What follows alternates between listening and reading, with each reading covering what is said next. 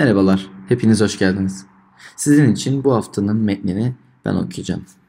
Efesliler 4, 7, 16 Ama lütuf her birimize Mesih'in armağanı ölçüsünde bağışlandı. Bunun için kutsal yazı şöyle der. Yükseğe çıktı ve tutsakları peşine taktı. İnsanlara armağanlar verdi. Şimdi bu çıktı sözcüğü Mesih önce aşağılara yeryüzüne indi demek değil de nedir? İnen de odur. Her şeyi doldurmak üzere bütün göklerin çok üstüne çıkan da odur. Kendisi kimini elçi, kimini peygamber, kimini müjdeci, kimini önder ve öğretmen atadı. Öyle ki kutsallar hizmet görevini yapmak ve Mesih'in bedenini geliştirmek üzere donatılsın. Sonunda hepimiz imanda ve Tanrı oğlunu tanımada birliğe, yetkinliğe, Mesih doluluğundaki olgunluk düzeyine erişeceğiz. Böylece artık insanların kurnazlığıyla, aldatıcı düzenler kurmaktaki becerileriyle, her öğretinin rüzgarıyla çalkalanıp öteye beriye sürüklenen çocuklar olmayacağız. Tersine sevgiyle gerçeğe uyarak bedenin başı olan mesleğe doğru her yönden büyüyeceğiz. Onun önderliğinde bütün beden her eklemin yardımıyla kendine kaynaşmış olarak her üyesinin düzenli işleyişiyle büyüyüp sevgide gelişiyor. Bu Rabbin sözüdür. Amin. Harika. Çok teşekkürler Vedat. Spontan metni okuduğun için sana teşekkür ederiz. Harika kıyafet giydin bu, bu iş için. Ben vaaz vermeden önce dua etmek istiyorum. Ya gökteki babamız, sana geliyoruz ve senden duymak istiyoruz. Lütfen bugün bizi konuş ve yüreklerimizi dokun. İsa mesnediyle dua ediyorum. Amin. Ya bugün biraz daha az kişi geldi. Olsun. Ee, hoş geldiniz. Ben bugün size vaaz vereceğim. Ve ilk olarak futbol hakkında konuşuyorum, konuşacağım. Hayatım boyunca futbol oynuyorum. Ee, küçük yaşta bir kulüpte futbol oynamaya başladım. Ve takımda yani küçük, küçük yaşta bile takımda diğerlerinden daha iyi futbol oynayabilen çocuklar vardı. Herkes aynı miktarda antrenman yapsa bile bazılar daha iyi şut verebildiler. Bazılar daha çabuk koşabildiler. Bazılar daha iyi pas verebildiler. Bazılar daha büyük futbol kulüpleri tarafından çok erken keşfedildi ve kulüp değiştirdi. Örneğin benim okulumda daha sonra milli takımda oynayan bir öğrenci vardı. Çok iyi oynadı, çok yetenekliydi. İyi futbol oynama yeteneğine sahipti. Sanki ona bir futbol amanı verilmişti. Bugün de tam olarak bundan bahsediyoruz. Amanla. Daha açık olmak gerekirse bugün ruhsal amanlardan bahsediyoruz. Bu konu bugün ilk kez duyuyor olabilirsiniz ya da daha önce birçok kez, kez duymuş olabilirsiniz. Bu önemli değil. Çünkü bu konu herkes için geçerlidir herkese Tanrı tarafından belirli amanlar verilmiştir. Şu anda Efeslilere mektup üzerine bir vaaz serisindeyiz. Elçi Paulus o kilise e, Efes'le, e, Efes bölgesinde kurdu. Üç sene orada kaldı ve bunun sonra tekrar ayrıldıktan sonra o kiliseye bir mektup yazmıştır. İlk üç bölüm Hristiyan inancının temelleriyle ilgilidir. Paulus Tanrı'nın Mesih'teki lütfunun zenginliğinden ve bu gücün bireysel ya da toplu olarak bizde nasıl geliştirdiğinden bahseder. Dördüncü bölümde kilise bir beden olarak birliği ve üyelerin çeşitli işlevleri içinde sunulur. Bugün yani kilise pratik, pratikte ne benzer? Bir Hristiyan topluluğu pratikte nasıl işler? Bugün ruhsal amanlar konusuna bakıyoruz. Metin hakkında üç soru soralım. Ruhsal amanlar nedir? Kilise için neden önemlidir? Doğru kullanımı nedir? Elinizdeki bültende e, bakabilirsiniz, takip edebilirsiniz. Ruhsal amanlar nedir? Kilise için neden önemlidir? Doğru kullanımı nedir? Başlayalım. Ruhsal amanlar neler? Nedir? Ruhsal amanlar kutsal ruhun her imanlıya bir insan topluluğu yaratacak şekilde ihtiyaçları karşılaması için verdiği farklı amanlarıdır. amanlarıdır. İsa Mesih'in karakterinin doğruluğuna doğru büyüyen bir topluluk. Yani İsa Mesih'te kurtar, kurtarıcı olarak inandığını söyleyen ve bir kilisede bulunan herkes. Bu konuya daha yakından bakalım ve üç bölümde ele alalım. Her şeyden önce ruhsal amanla ihtiyaçları karşılama yetenekleridir. Kutsal kitapta ruhsal amanlarla ilgili kaç liste var? Kaç tane liste var? Beş tane. Bildiğim kadarıyla beş tane liste var. Bunlardan biri Romalılar 12'de, ikisi 1. Korintliler 12'de, birisi Efesliler 4'te ve birisi 1. Petrus 4'te yer alır. Bu listelerin her biri gerçekten oldukça farklıdır. Bunlar tam değildiler. Ancak amanların bir kısmını göstermektedir. Hepsini toplasanız bile tüm amanları listelemiş sayılamayız. Sayılmayız. Ancak hepsini okursanız pek çok aman olduğunu göreceksiniz. Öğretme gibi bazı amanlar gerçeği aktarma yeteneğidir.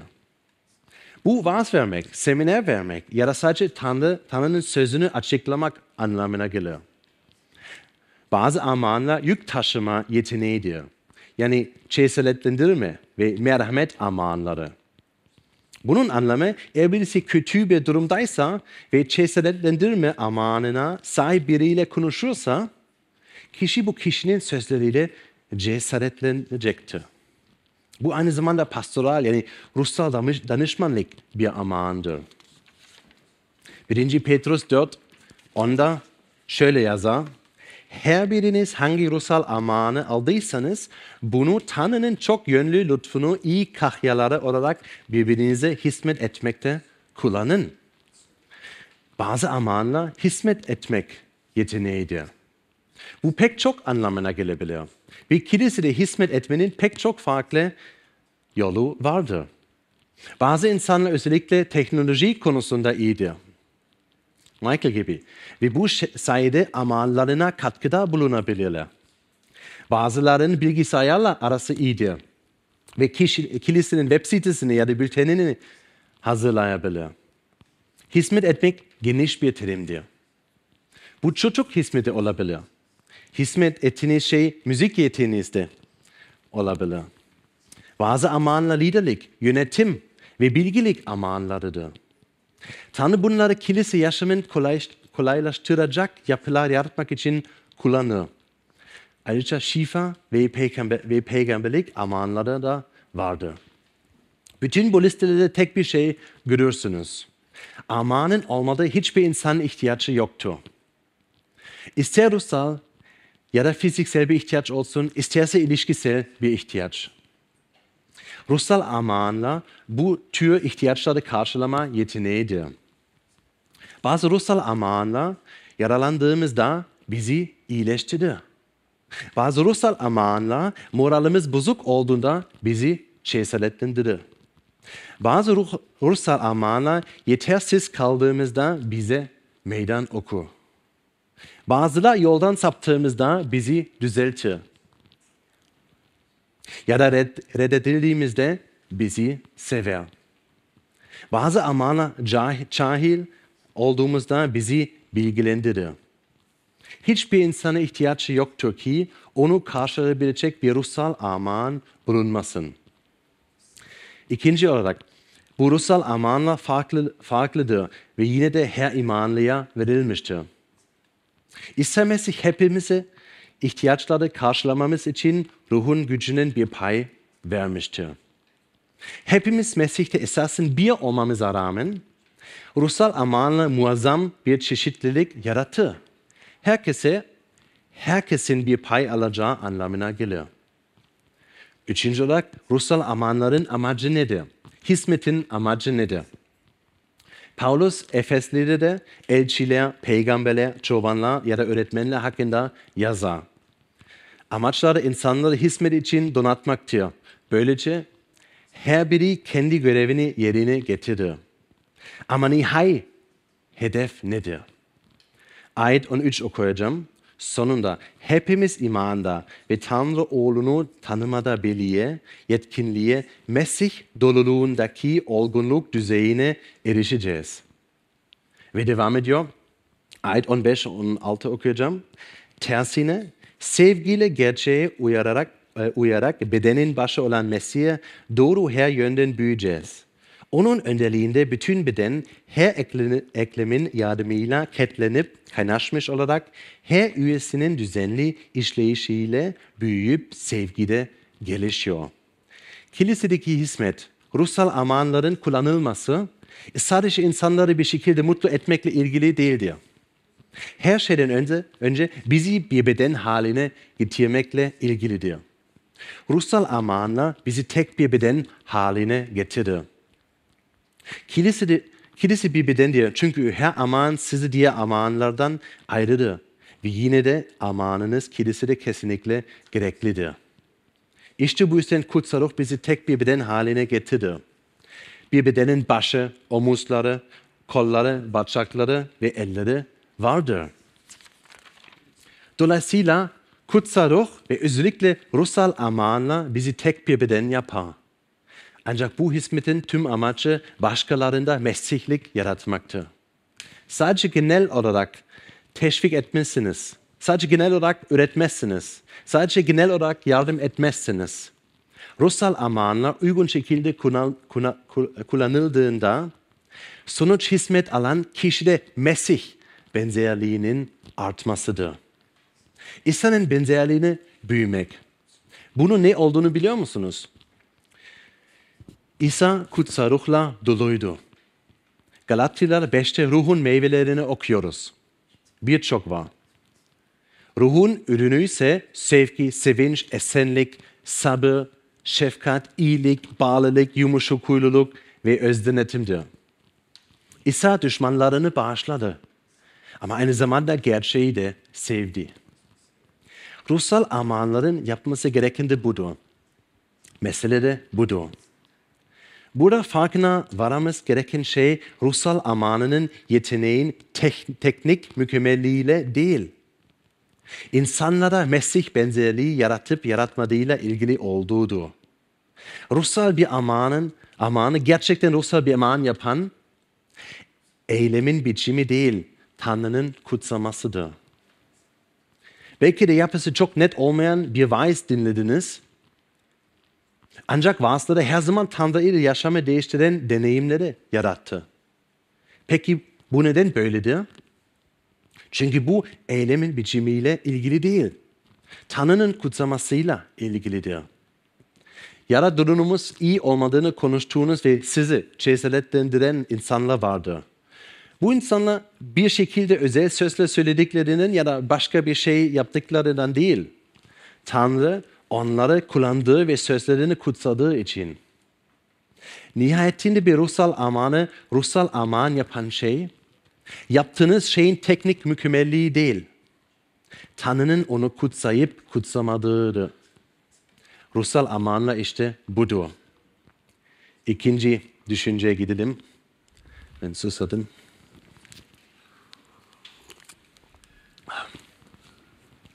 İkinci düşünce gidelim. Ruhsal amanların kilise yaram, e, yaşamı üzerine ne gibi pratik etkileri vardır? Ne tür bir kilise yaratır? İşte dört pratik sonuç. Birincisi, kilise pasif, işsiz Hristiyanla olmay olmayacağı anlamına gelir. Kilise pasif, işsiz, işsiz Hristiyanlar yok. Tanrı herkese bir aman vermiştir. Ve herkes kendi amanlara göre çalışabilir ve çalışmalıdır. Efesler 2.10 şöyle der. Çünkü biz Tanrı'nın yapıtıyız. Onun önceden hazırladığı iyi işleri yapmak üzere Mesih İsa'da yaratıldık. Yaratıldığınız ve benzersiz yetenekleriniz Tanrı'nın sizden yapmanız istediği belirli şeyler olduğu anlamına gelir. Ve kilise sadece birkaç kişi var olan görevleri üstlenirse ne olur? Sonuç kısa sürede tükenmeleridir. Çünkü bunun için yetenekleri olmadıkları için genellikle işleri başaramazlar. Amanınızı kullanarak kilisede hizmet etmek, kendinizi vermek, diğer insanlar için bir şeyler yapmak anlamına gelir. Bu her zaman kolay değildir. Ancak amanlarınızı Tanrı'nın size verdiği şekilde kullanırsanız hizmetiniz bereketleyecektir. Herkese bir aman verilmiştir. Biz de Tanrı'nın eseriyiz. Sizin ve yalnızca sizin yapabileceğiniz bazı şeyleri vardır. Ve eğer, Tanrı, ve eğer Tanrı'nın takdirine göre buradaysanız, o zaman bizim size ihtiyacımız var. Vardı. Aksi takdirde burada olmazdınız. Tanrı insanlara ziyan etmez. İkinci e, sonuç ise şudur. Ruhsal amanlar nedeniyle kilisede bir tartışma olmasını beklemeliyiz. Bu kilise kurduğumuzdan beri altıdan fazla farklı binada e, araya geldik. Rasimpaşa'da birkaç yerlerde bir yerde buluştuk. E, Moda, Moda'da yani Kadıköy'de birkaç yerde buluştuk. Her binada insanların olumlu ve olumsuz olarak gördükleri şeyler var. Her yerde. Yaralı olan ve can sıkıcı olan şeyler. Buna katlanmak her zaman kolay olmuyor. Ben şaşın her zaman her şeyin olumlu olmasını ve herkesin mutlu olmasını sağlamaya çalışıyorum. Umarım tüm anneler çocuklar için iyi bir yer olduğu için mutludur. En önemli o. Umarım buluşma saatimiz herkes, herkesin gelebileceği bir saat olur. Bu vaazı hazırlarken bir şey benim için daha da netleşti. Bazı insanlar bir şeyleri fark etme ve bunu söylemek konusunda özel bir amana sahiptir. Bunu yaparken de farklı görüşleri karşılaşırlar. Bu mutlaka olumsuz bir şey olmak zorunda değildir. Olumlu bir şey de olabilir. İşte ruhsal amanların üçüncü etkisi, çeşitli ruhani amanlar, farklı anlayışlar ve görüşleri ortaya çıkar, çıkarabildiği gibi tartışmaları ve kıskançlık da yok edebilir. Tanıdığım her şirkette bir miktar kıskançlık ve gurur vardır. Çünkü bazı insanlar liderler olurken diğerleri olmamaktadır. Bazı insanlar daha fazla güç ve etki sahipken diğerleri daha azına sahip. Daha az güçe sahip olanlar daha fazla güçe sahip olanlara güvenmezler. Hatta daha fazlasına sahip olanları kıskanabilir ve onları içerleyebilirler. Ben yani mesela siyaset partilerde, her ülkede böyle bir şey olur. Yani birisi tepe girerse tüm diğer insanlara güvenmez ve tam ters. Ve bu şirkette de görebilirsiniz. Her yerde görebilirsiniz. Daha fazlasına sahip olanlara bazen kendilerini diğer insanların üzerinde yükseltiyor ve konumlarıyla gurur duyarlar. Ancak ruhsal aman, amanlarla ilgili tüm fikir bunların Tanrı'dan geldiği diyor. Davetim yapan Tanrı'dır. Ve evet kilisede farklı görevler ve konumlar vardır. Ama bunlar Tanrı tarafından atanmıştır. Bu demek ki, ki göre, göreviniz ister görünür olsun, ister olmasın. Tanrı tarafından atandığınızı bildiğiniz için ne gururlanır ne de güçlenirsiniz. Ve son etkisi, bu ruhsal amanla teolojinin, teolojisinin nihai anlamı, ruhsal meyvenin asıl amaç olması ve ruhsal amanların sadece bir araç olarak görülmesi gerektiğidir. Ruhsal amanlar, İsa Mesih'in karakterinin tamlığı amacına ulaşmak için sadece bir araçtır. Meyve ve amanlar aynı şey değildir. Amanlar ile meyveleri asla birbirine karıştırmayın. Ruhsal meyveler karaktere özellikleridir. Önce bir saydım. Sevgi, sevinç, esenlik, sabır, nezaket, iyilik, alçak gönüllülük, dürüstlük, özdenetim. Her Hristiyan bu meyvelerin hepsine sahip olmalıdır. Ama bize hiçbir Hristiyanın tüm ruhsal amanlara sahip olmadığı söylenir. Peki bu neden böyle diyor?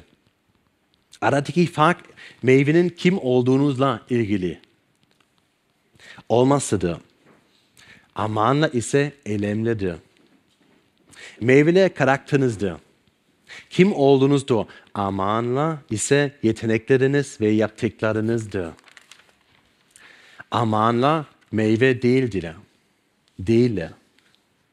Meyve zor koşullara rağmen içinizde huzur olması demektir. Meyve intikam almak yerine sizi inciten biri için dua etmektir. Meyve sabırlı olmaktır. Alçak gönüllü, alçak gönüllü olmaktır. Ruhsal amanları, ruhsal meyvenin yerini kullanıyorsanız, onları kendi tatminsizliğinizi ve içsel boşluğunuzu gizlemek için kullanırsanız, bu sonuçta size zarar verir. Neden biliyor musunuz? Çünkü meyvesi olmayan amanla havası olmayan bir lastiğe benzer. Lastınız havasını kaybederse, sürmeye devam ederseniz bir süre havada kalacaktır. Sonra kırmızı ışığa gelebilirsiniz ve geldiğinizde lastik patlar. Bu içinizdeki Mesih benzerliğiyle ilgilidir.